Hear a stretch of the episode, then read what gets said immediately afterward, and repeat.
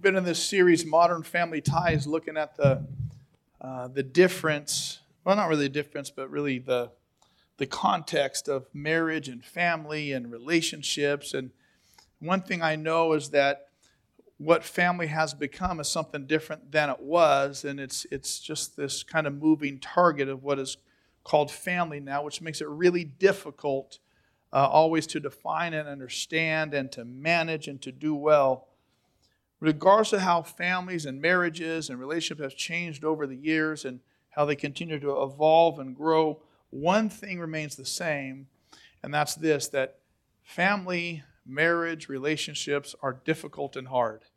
Uh, that we don't always get to, well, we don't get to choose our family, uh, and sometimes we're stuck with ones that we wish we weren't stuck with so much. Um, and it's just difficult. And one of the reasons why relationships are so difficult is because until you're in one, you're never in one. And every relationship you're in is different than the one you used to be in. And one thing that makes marriage hard is that before you're married, you're not married. And, and so you're trying to figure it out as you go to build it on, a fly, on the fly, and it's hard to do. And so without, the, without, without a picture, without a, a model, it's hard to figure out on our own. Uh, if you've ever put together a puzzle and you got the puzzle box, you take the lid off, and what's on the on the lid? What's on the the cover? Picture what it's supposed to look like, right? So that's the picture what it's supposed to look like. You got all the pieces inside. You take the cover off. What do you do with the cover? Huh? Put it somewhere you can see it, right? For reference, so you know what you're building, right? And so, similarly, like in marriage, in family and relationships, if we only had a picture to tell us what it was supposed to look like, it'd be easier that way, wouldn't it? Well, we do have a picture, and it's here. This is our picture. This tells us. Otherwise, you just got a bunch of shambled, mumbled pieces, and you try to figure it out. This right here gives us the picture of what marriage is supposed to be, family is supposed to look like, relationship supposed to function.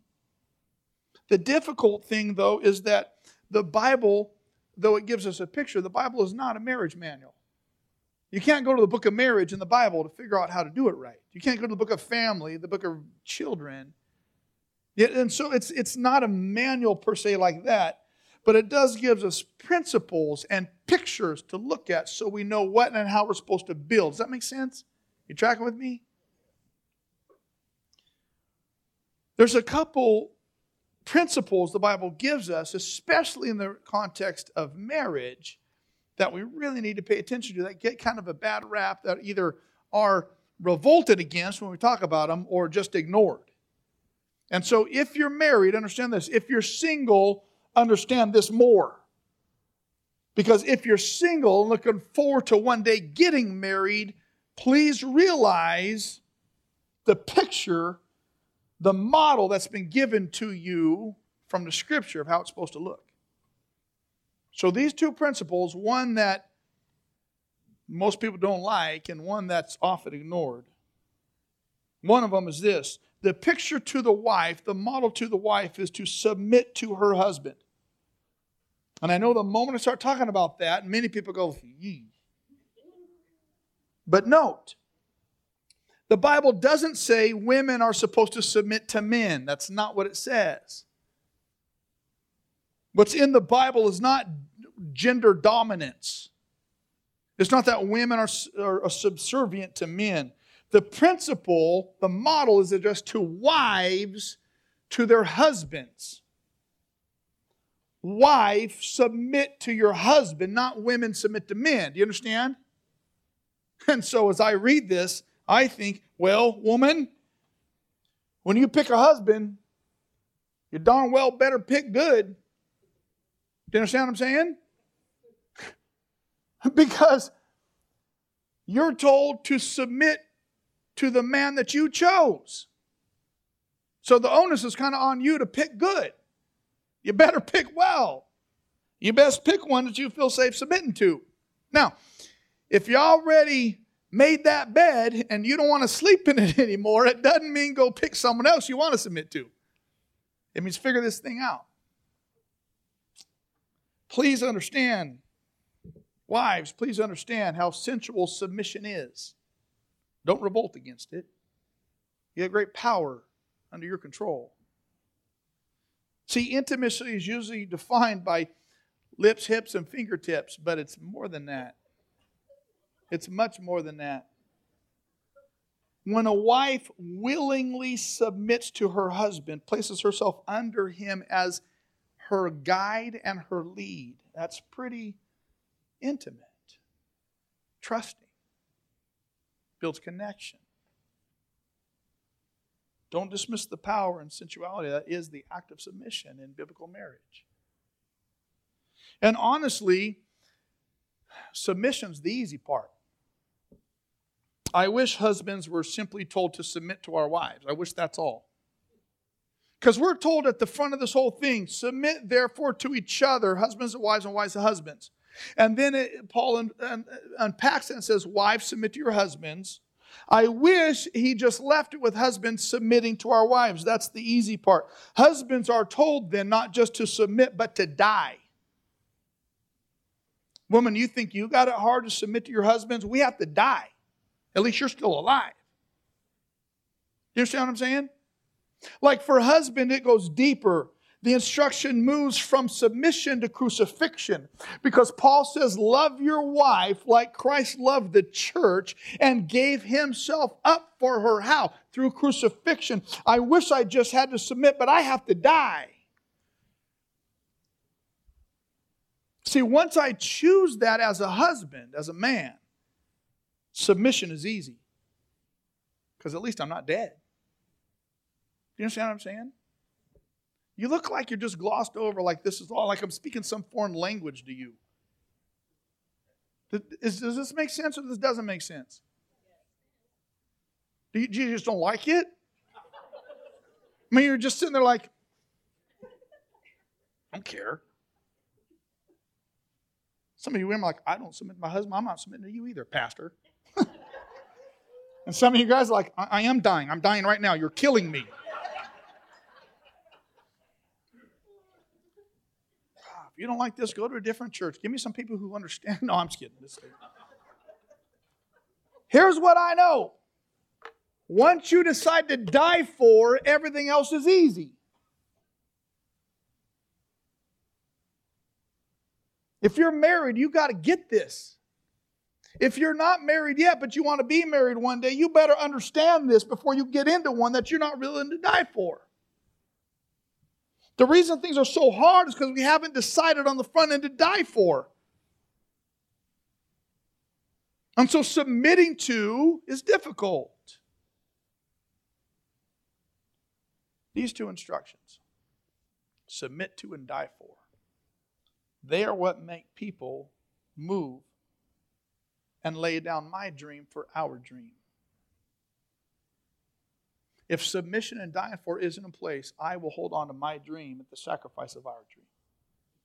But once I'm willing to die for, I submit my dream to our dream. Do you understand? Do you understand how powerful this stuff is? The hour of us becomes more important than the me of us. And here's why this is so difficult for marriages to get, for families to understand, for relationships to work. This is why. Because we are all in relationships like the relationship that has been passed down to us. See, when we talk in our Western world about family, we go immediately to my spouse and my kids or my dad, my mom. In ancient times, when you talked about family, they went immediately to great grandpa and, and the generations. We don't have a concept of that very well. And so, in the context of marriage, in the context of relationships, the context of family, there's a huge difference between being mentored and being modeled. Mentoring is good. We need people. That's part of this Bible study uh, for, for young ones. It's part of the mentoring process to go through to understand, to have. It's helpful as a guide, it's helpful as advice, it's helpful as suggestion and wisdom. Mentoring is good, but modeling is powerful. Modeling goes deep. Modeling is lasting. What has been modeled is hard to change. And so we have to start thinking in terms of our home, in terms of our family, in terms of our relationships, in terms of our marriage, what has been modeled for us. What's the home that has been modeled? Because that's likely where we will at least start when we make our own. Some come from a home with a distant father who was in the garage or the golf course more than he was at the dinner table. And so the concept of a father is skewed that way. Some come from a home with a, an indul- overindulgent mother who's not just a helicopter mom, but a lawnmower mom, just mowing down everything in the path of their kids so they never have a sticker. You know, never get a flat tire. They're just taking care of everything. And they, they, this kid grows up as not being able to care for themselves, and they want to marry someone who's going to do everything for them. Some people have grown up in a home where there was no rules and there was no boundaries, and life is just chaotic and wild. And you just figure it out on your own. There was no supervision. It was just a free for all. And life doesn't always go well when that's the course. Some people have grown up in a divorced home where there isn't a mother and a father. And so that uh, you know, you don't learn by modeling what it means to have this longevity of marriage through the good and the bad, the ups and the downs, the thick and the thin, the forgiveness and the reconciliation, the intimacy, the sensuality, the submission and the leadership and the dying for. You don't see that. So when you get into those relationships on your own, you just kind of figure it out, and it's hard. And that's why it's so important to keep in front of us the picture so we know what it is we're building because what's been modeled for us hasn't always been picture perfect, right? Do you understand? and to keep the picture of the ideal even when the real has been less than ideal. Just think for a moment. If you have children, just think for a moment. If you have grandkids, think for a moment. If, you, if you're not married yet, you don't have kids, just think for a moment about your future. What if you are who your son or daughter will one day marry? marry someone just like you? What if, what if you are who your son or daughter will become? They're going to be your mirror. What if your kids or grandkids respond to stress the same way you do? What if your kids or grandkids handle money the same way you do? What if your kids or grandkids respond to difficulty the same way you do? What if your kids or grandkids have the exact same faith that you do, guess what? They will in all those scenarios. Your life, understand this, your life has such incredible influence that your actions will ripple and echo down through the next couple generations. And the sooner you understand this, the younger you are when you understand this, the more powerful and profound your life will be. You matter. How you live, what you do matters. And so I'm going to give you proof of this over 60 years of biblical history from, from one family's life. So you ready? I'm going to cover 60 years. Now, when I was growing up, my mama told me I was a good storyteller. That was usually in the context of telling stories and lies to get out of trouble, but I was really good at it. So I've tried to, I've asked God to redeem that part of me so I can be a good storyteller in this context. So I'm going to tell you this story of this family over a 60 year period, okay? And it starts with this man named Joseph. And in the Bible, the majority of his story is told in Genesis 37 through 50. Joseph was that guy, the coat of many colors. Joseph in the Technicolor dream coat, if you're a theater person, it was that guy. Now, Joseph's family of origin was not good. It wasn't balanced, it wasn't healthy, it was, a, it was very dysfunctional. He had an overindulgent father who fathered children from four different ladies. That's kind of dysfunctional if you're not aware of that. He was the Joseph was the youngest for the majority of time. Most much of the story, he was the young one. His older brothers hated him. They wanted to kill him. Rather than killing him, they sold him to some marauders. So eventually he became to work for this Egyptian government official. While working for this Egyptian government official, he was accused of rape of this official's wife. He didn't do it. But because of political things, he had to, the official had to do something, so he threw him in jail. Now, Joseph grew up hearing this story, hearing the, the idea that God loves you and has a wonderful plan for your life, right?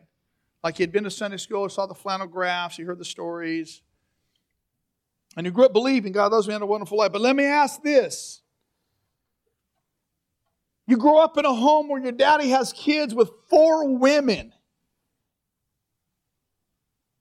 Your brothers hate you. They want to kill you. They throw you in a dried out pit, sell you into slavery. You go to work for this government official. You get accused of a heinous crime of which you are innocent and you're thrown in jail. What about that suggests to you that God loves you and has a wonderful plan for your life? How many of us would be in that scenario thinking, no, no, no, God still loves me? Has a one, would any of us go there? Yet, what was it about Joseph? See, he had this commodity in him that was unshakable. Where did that come from? See, Joseph lives as if God was with him even when all evidence suggested God had abandoned him. Understand this. Joseph lived with this assurance that God was with him, even though all evidence around him, everything he could see and perceive, suggested God had a bad. Have you ever been there? When it feels as though, God, are you not paying attention? If you're even there, if you're even real, things have gotten so bad so fast I have every right to question your goodness, your ability to move your very existence. Have you ever been there? If anybody could have got there, Joseph was, and yet he lived with this overriding confidence that God was with him, even when all the evidence suggested otherwise. Where did that come from? Does that just happen? While Joseph was in jail, Pharaoh's couple of his workers uh, got thrown in jail too. And they had a couple dreams and they wanted to know what the result of those dreams were, kind of what they were pointing towards. So they asked Joseph through this series of events. Joseph interprets these dreams. He goes, I got good news for one of you and bad news for the other of you. One of you is going to go back and work for Pharaoh, going to get your job back. The other one's dead. And sure enough, it happened just that way. And right before the guy was released to go work for Pharaoh again, be reinstated to his job in the government, uh, Joseph says, Hey, when you go back, remember me because I shouldn't be here. The guy says, Yeah, no worry, man. I got your back. No problem. I'll, I'll get you out. And he sits there for two more years. Have you ever been in that place where you had a little bit of hope and then it was just crushed? And again, where does that commodity of faith come from to say, I know God's with me, even though there's no proof of it? And after two years, Pharaoh has this dream and it vexes him. The king of Egypt has this dream. He's like, Who can interpret my dream? None of my guys. And then suddenly, the guy who was in jail, for whom Joseph interpreted the dream, says, I know this guy was in jail with him. He can do it. So they go get Joseph, they clean him up, they give him a shower, they shave him, they put the Egyptian clothes on him, they give him Egyptian makeup, probably give him a couple Egyptian tattoos, so he looks like he's from that culture. And he goes before the king. And he says, King, here's let me interpret, here's your dream. I can't do it, but God can. And my God says your dream means this. You're going to have seven years of abundance and seven years of famine. And he says, I'm going to tell you what to do. I know you didn't ask me, King, but I'm going to tell you what to do because I got a plan. So here's what you should do. You should start storing grain from all this abundance over the next seven years. Just store it all raise people's taxes and tax them 20% of all the grain they produce and build government owned silos in every major city in the nation and start filling those silos with grain so that when the famine hits, you can sell it back to your own people at exorbitant rates and make a ton of money. And then when the other nations around you start to starve to death, they'll come to you and they will beg you to let them give you their money so they can get some grain. It's going to set you up. And so Pharaoh thought, what? He's a Democrat. So he said, no, no, we don't want. No, it's kidding. It's kidding. He said, absolutely, Trump 2020. And so, you know, he's like, yeah, let's make all the money we can. And so he and so he enact, he said, I need someone who's going to wake up every morning with this as their agenda because we only got seven years to put this in place. Joseph, you're the guy. And Joseph went from the dungeon to the palace in one day. in one day. Because he knew that even though all the evidence around him suggested God was nowhere, he knew that God was still with him. Realize this even when no one else sees you, God knows where you are. You are not lost to him. Even when no one else knows about you, no one else knows of you, when it feels as though you've been forgotten and left for dead, God sees you and He knows where you are. And not just you, your children as well. And when it feels like your children have been left out in the cold by the world around them, when they have been discouraged, disdained, and destroyed, God sees them and knows them and can reach them from the dungeon to the palace and all, but uh, can do in a day what people can't do in a lifetime. You have to have that faith that even though it appears as though God has abandoned, He has not. And to live and to act as if God is with you, even when this evidence suggests otherwise. Where does this come from in Joseph? Through the course of these seven years of abundance, things are going great, man. But then after the seven years, the beginning of the eighth year, the famine hits, and it is severe, and people are starving and the neighboring nations are starving. And Joseph's just sitting back, running the program. Man, God has elevated him, He's blessed him, He's rewarded him. But eventually, this famine hits his hometown. And his father and his brothers, his family are starving. His father says, I've heard there's grain in Egypt. There's this prime minister there who's got this incredible, incredible program. He got a ton of grain. Take a bunch of money and go buy some for our family. And so his brothers set out for Egypt. The brothers who sold him their brothers who did them wrong. And as the brothers approach Egypt, they make an appointment with the prime minister, who is Joseph, though they don't recognize him as such. I mean, he looks like an Egyptian, he walks like an Egyptian. In the words of the Bangles, walk like an Egyptian. You know, I just. Go to Spotify, youngins, and type in Bangles Walk Like an Egyptians. Good 80s music.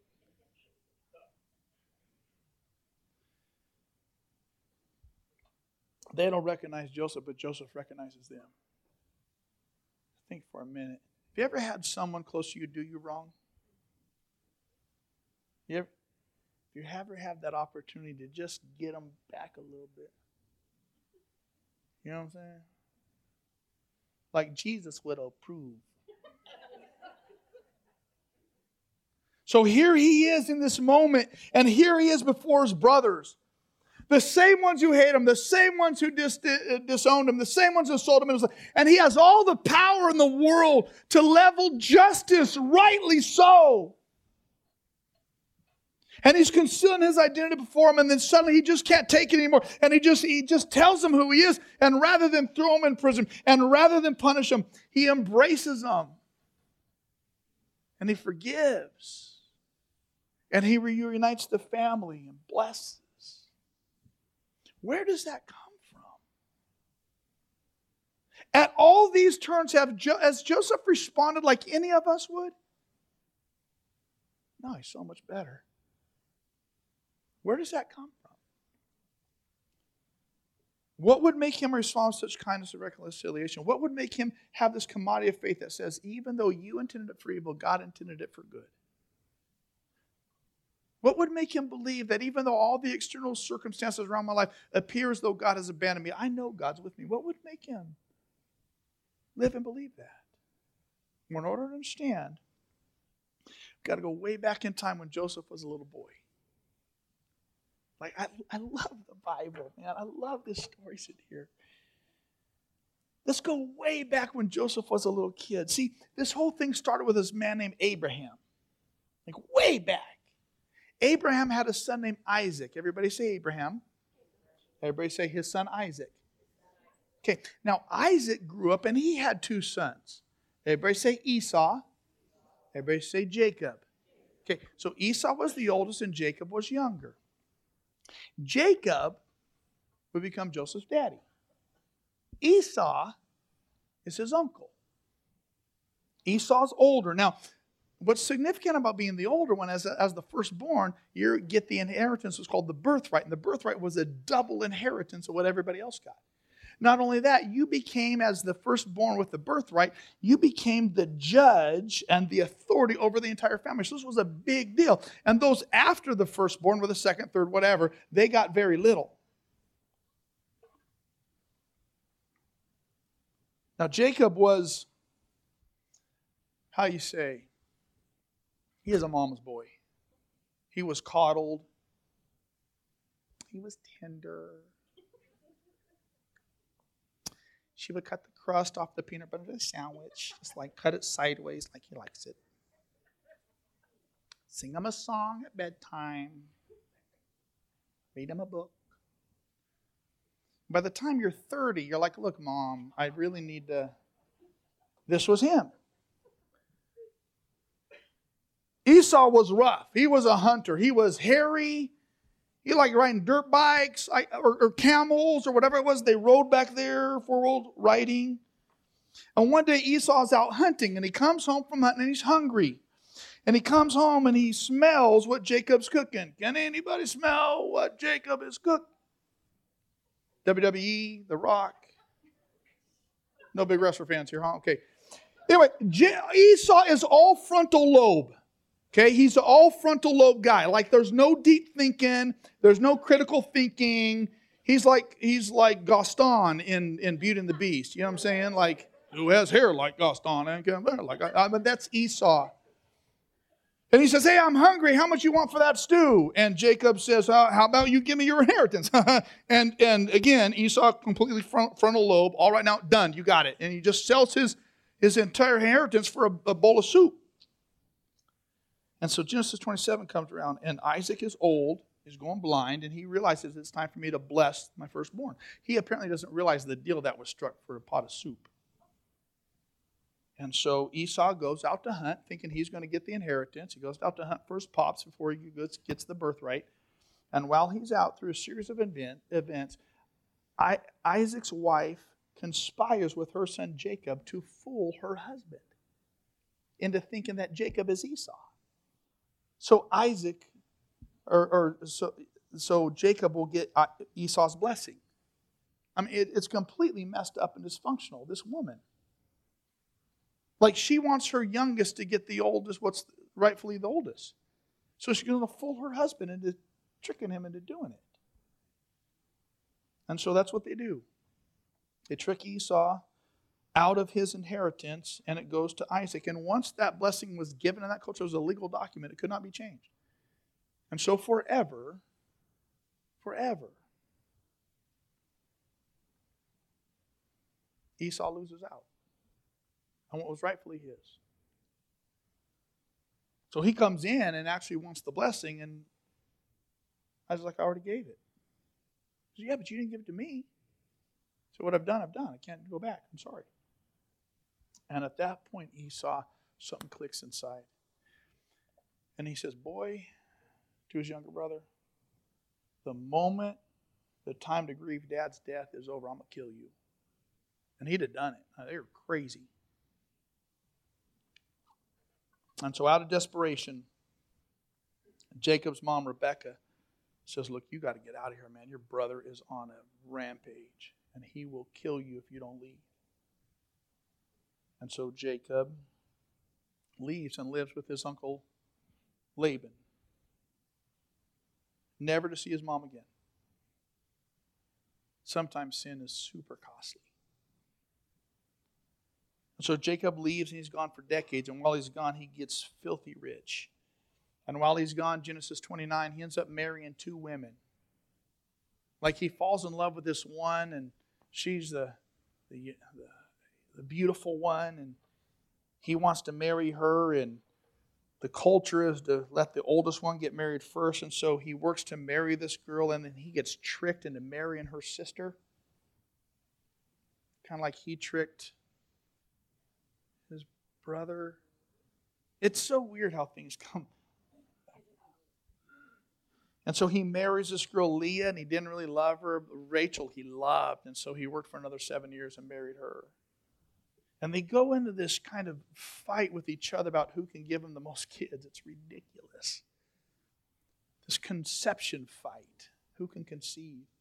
And it gets so bad that they each give him their maid to start having kids with their maid. Four women. Every time he comes home, he's like, seriously, again? Like, how many kids we're we going to have here? So I mean, be careful when you start saying you want a biblical marriage. Like, what kind of, what part of the Bible, like, what part of the Bible are you talking about? This is some crazy stuff. And over the course of 20 years, Jacob has 11 sons with four different women. And in Genesis 32, through this other series of events, God finally comes to Jacob and says, Jacob, why don't you go back home? And he says, Well, God, you know mom and dad are gone, but big brother's still there. And he's still got a hit on my life. And on the journey back home, Jacob gets word that Esau is coming. And with Esau are 400 men. If you're Jacob, what's going through your mind? Dang it. Chickens, they come home to roost, right? Like, and he's scared. And so, as we all do, when we get scared, we talk to God. Save me, I pray from the hand of my brother Esau, for I'm afraid he will come and attack me and also the mothers with their children. But you, I love what he does. He says, God, I want to remind you of what you said. He said, But you said, I'll surely make you prosper and will make your descendants like the sand of the sea, which cannot be counted. I love this is something we got to learn when we get to that point, even at our own doing, even because we're at fault, you go back to what God has said and you say, God, I just want to respectfully remind you that you said, even though I messed up, you said, and you are more faithful to your word than I am to my, my sin. You have to honor your word. Even when we're at fault, you go back to what he has said because he has to honor that.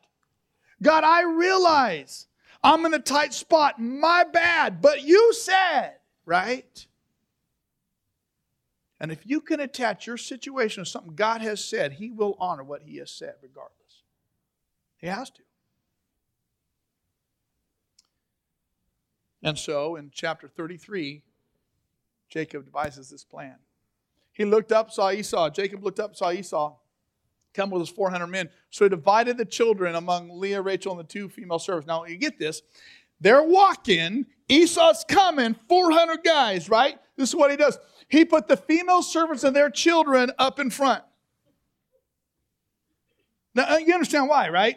Like, he thinks Esau is hell bent on, on just annihilating his family. He thinks all he's going to do is destroy us after what I've done. So, who goes up front? You understand what I'm saying? This is messed up, right? Like, this is so bad. I don't know why I'm smiling.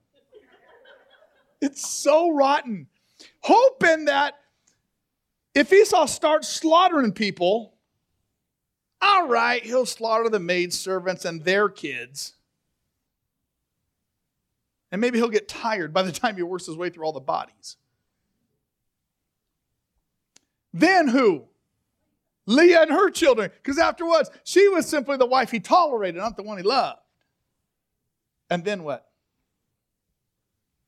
Don't miss what the Bible says. Of all his kids, how many were named?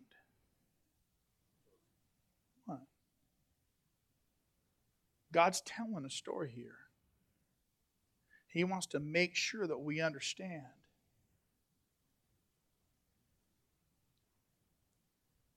Little Joseph is watching all this go down. He's got a front row view. He's never met Uncle Esau. He's never seen him. He's heard stories.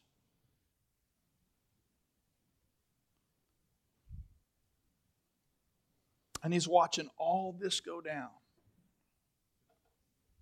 And what he sees is Esau running towards the family. And I'm sure Joseph's thinking, oh, here it comes. Do you know what I'm saying? Like, like when kids, when little ones are, are can't really compute what it is they're seeing, it doesn't make sense to them. It's like so traumatic, they just want to like. Ah. And he watches Esau run towards his family. And Esau ran to meet Jacob, and he embraced him. And he threw his arms around his neck and he kissed him. And they wept together. And he saw his uncle Esau work the most excruciating, difficult repair of a relationship I think that the world has seen to this point. Reconciliation with one who naturally would harbor anger, resentment, bitterness, and pain. That act, let me suggest this, that act of reconciliation played over and over in Joseph's mind as he grew and as he matured. And as he began to manage the relationships in his own life, when people would hurt him, when things would conspire in life against him. And he saw the faith of his uncle, Esau, that actually believed God could turn something evil into good for God's glory and his blessing. He saw it all. So that when Joseph then had the opportunity to respond to those who similarly hurt him, cheated him out of a childhood, cheated him out of his father's inheritance. Had the opportunity then to trust God's plan rather than to assume God didn't care. When he's looking at his own brothers and deciding, how do I respond in this moment?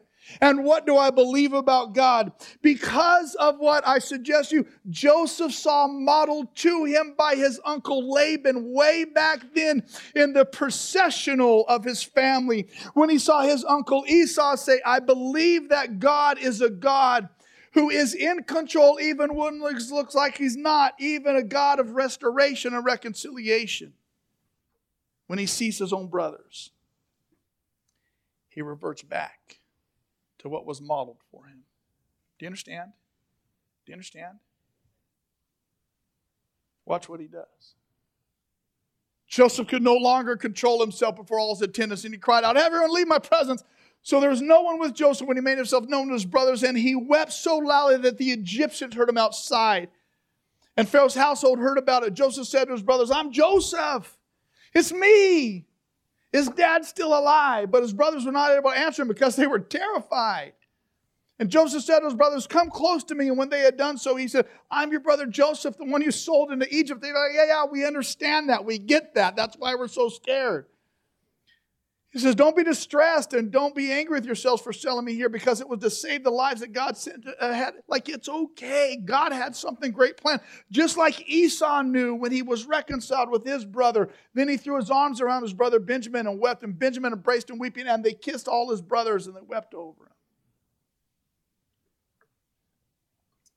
And I suggest you it's because of what Joseph saw modeled for him in that relationship between his daddy and his uncle that he could then say with great certainty, What you intended to harm me, God intended for good.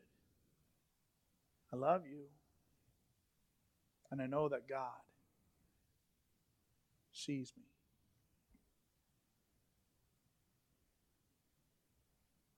And in that moment, because of the faith of his uncle Esau, relationships were repaired, and the family that was once fractured was healed. So here's the question What is your faith teaching those who are watching? Right?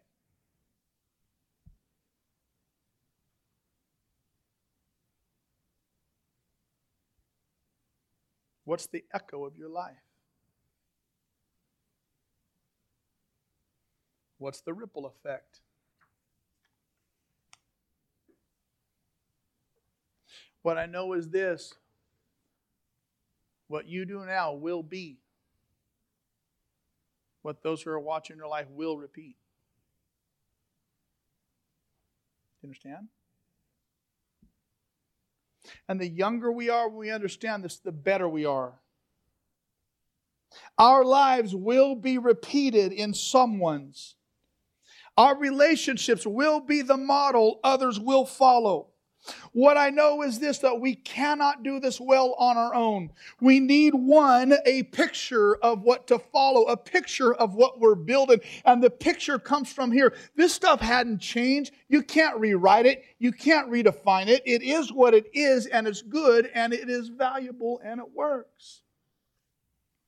And not only that, we need other people walking with us, following the same picture, the same principles, who are walking with us in this because we can't go this way alone. I am so thankful for the models that I have had. I thank God Almighty for giving me the model of a daddy who read his Bible regularly for a mom and a dad who were intimately and intricately involved in our lives at church. As our children's and youth leaders, thank you, parents. Those of you who are involved in your kids' lives at the ball field at the school and especially at church, thank you. I'm so thankful I had a model of parents that put their kids first ahead of success.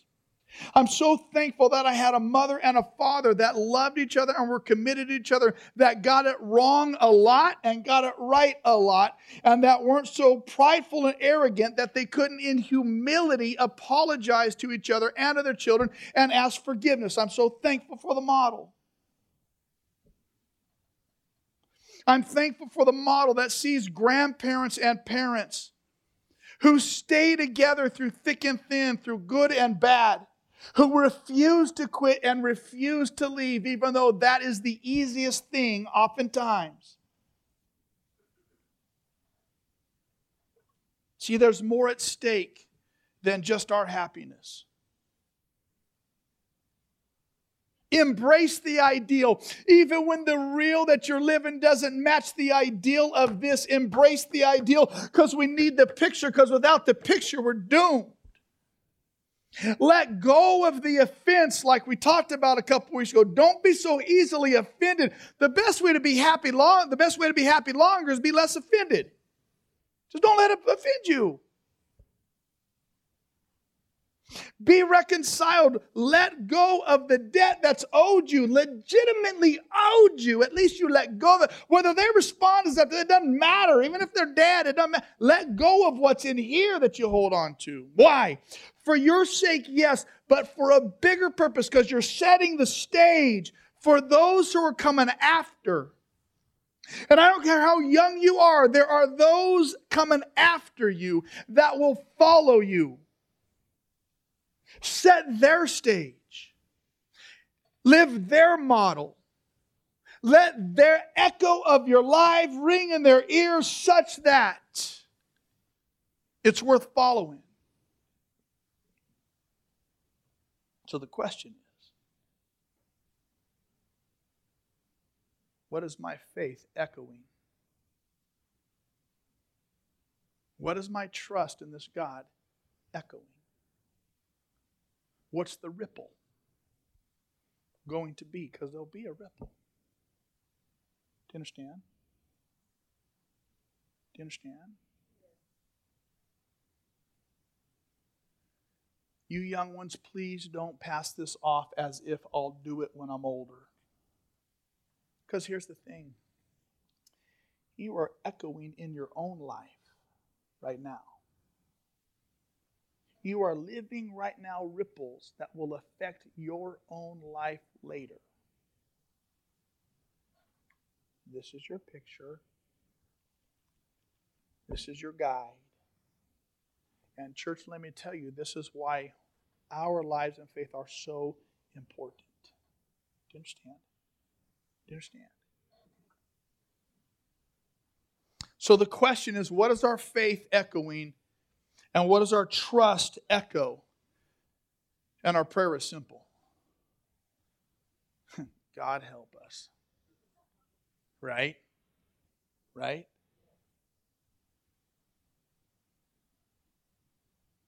Would you pray with